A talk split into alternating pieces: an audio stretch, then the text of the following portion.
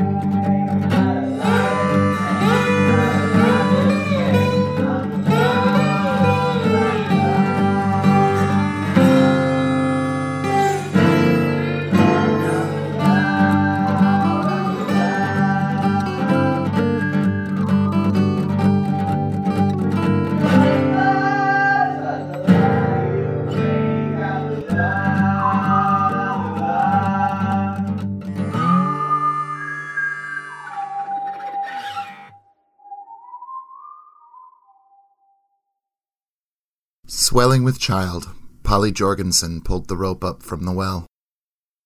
The sun was rising to her right, and the few houses gave way to the tall steeple belonging to the Church of Ernie. The stone gleaming in the first few fingers of light. To the north, she saw more small houses, and her gaze continued until it settled upon the great Gottfried compound. The general store was well maintained and beautifully framed with minimal crookedness. The larger house and barn off behind the store were large, but still modest. Jethro was not one to flash about his wealth to folk like that. Polly walked across the square to the west and looked upon her and her husband's inn. Norman Jorgensen had really built something special with the Flivver's Rest. The nearby mines kept everyone here employed. And it made sense to name the bar after something so closely tied to the town. She shook her head and pushed open the double swinging barriers. The man in black was here, playing lovely music like usual. He never asked for payment of any sort, and Norman never offered. But Norm did build him a platform two years ago. He doesn't say much, but Polly never really needed him to. His songs said more than enough, and he had plenty of them. Norman Jorgensen stood behind the bar serving a beer to one of the miners. His strong hand had a tattoo of an oak tree. His face was creased, but his bushy brown beard had fewer grays than could be expected for a man a half century old. He wore a bandana around his head, but he was far too bald to need it for anything other than catching sweat. He was in good shape still. Polly blushed as she realized how much she had been staring at her husband. She almost didn't notice the noise behind her as two people walked into the bar. They looked from the man in black around the various tables dotting the floor of the bar, then to the stairwell upon the right wall and corner. The bar extended from the left wall to the stairwell, where there appeared to be some sort of hinge to lift the bar top and enter. Above the bar was a stuffed bison head. The gentlemen seemed shady to Polly as they walked towards the bar. The first one had on a bowler hat and large elven ears, long silver hair cascading down his back. He wore a pistol on his belt, and it had an opalescent handle. The second one was also an elf, but he was taller and broader. He had the tattoo of an oak tree on his neck, and it was incredibly large. Shorter black hair was hit, mostly hidden underneath a brown Stetson. They both continued and sat themselves at the bar.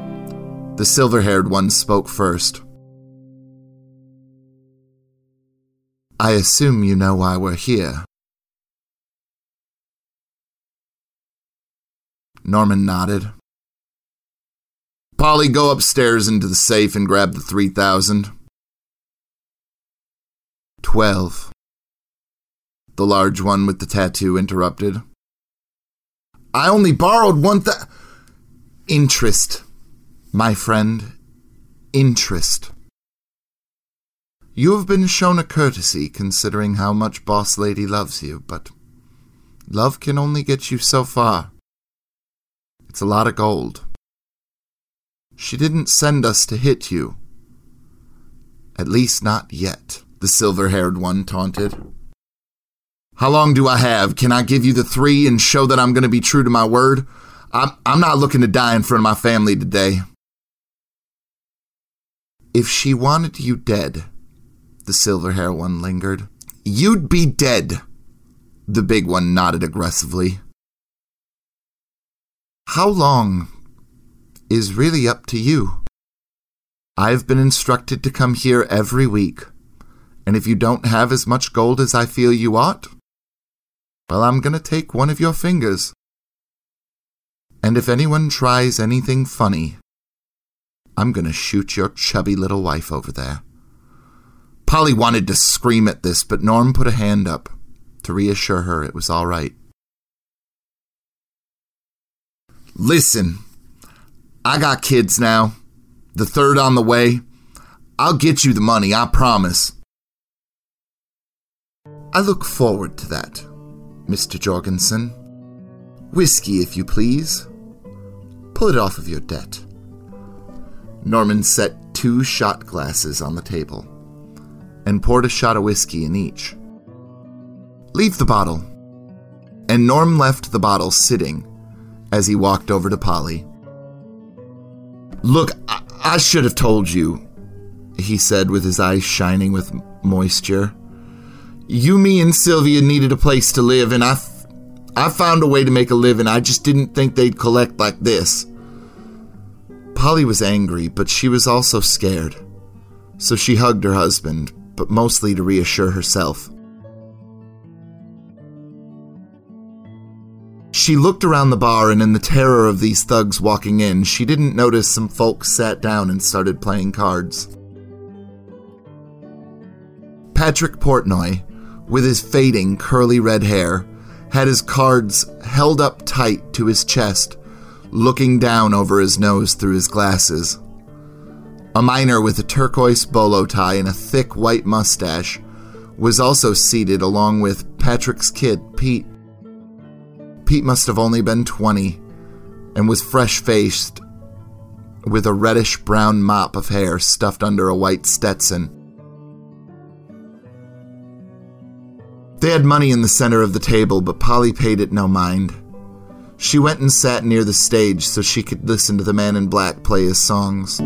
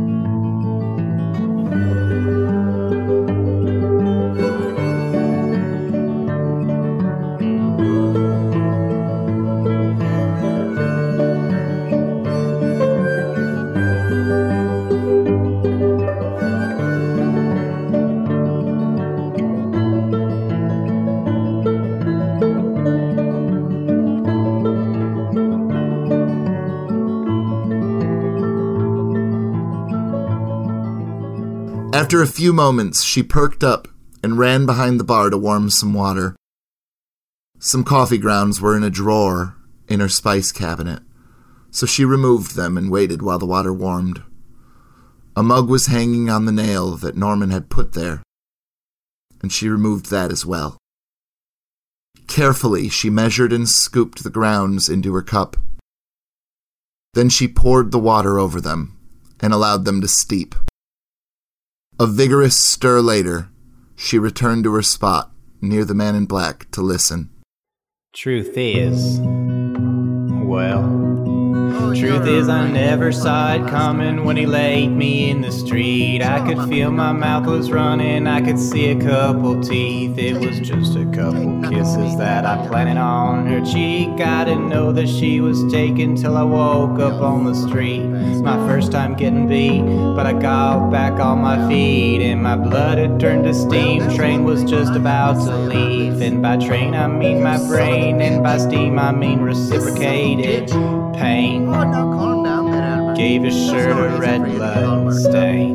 There's definitely a reason for me to get all It was just a couple fists that I planted on his cheek. I didn't know I had it in me till I knocked him off his feet. But that started my career as I was grinning ear to ear. I'm a bloody knuckle boxer. Polly jumped up and turned to see the man in the turquoise bolero standing with his pistol drawn, smoke billowing from the barrel and the hammer forward. Patrick was feeling his body for holes but found himself to be fine, but the same could not be said for Norman. He was clutching at his chest and blood was pouring out of him. The two elves immediately jumped up and ran out of the building as Norman collapsed to the floor. Polly was reeling. She couldn't believe what had just happened. On the stairs, Andrea Jorgensen was screaming as loud as her lungs would allow. Patrick and Pete had wrestled the gun away from the mustached man, and Polly heard Patrick yelling something about Elmer, but she couldn't hear as her entire head was ringing. She was dazed and unable to hurry in the way she needed to, and her knees were so weak that balancing seemed like a hard task. No, she just needed to lay down for a while, and she just stared as the ceiling no, the floor came closer to her face as everything seemed to tunnel and her vision turned black.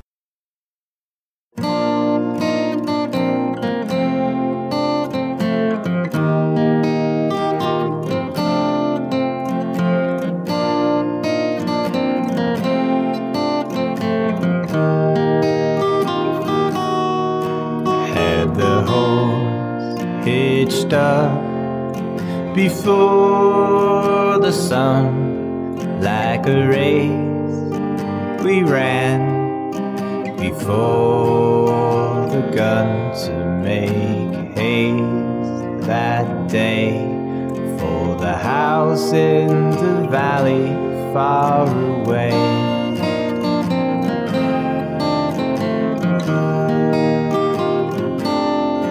As the road dipped down, we could see our home. Just a house all alone in the valley below. But your shoulders fell, cause the house looked like hell and decay.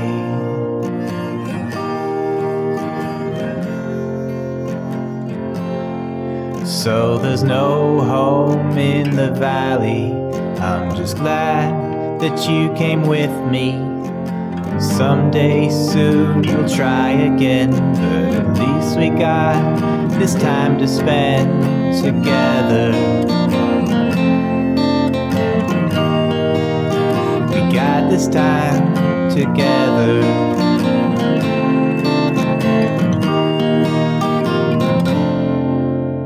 We took out a meal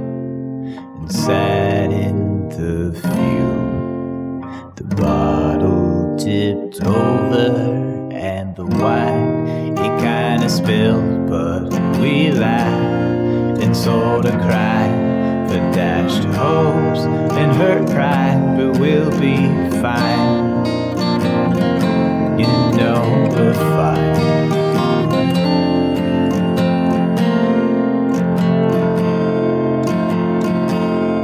So there's no home in the valley.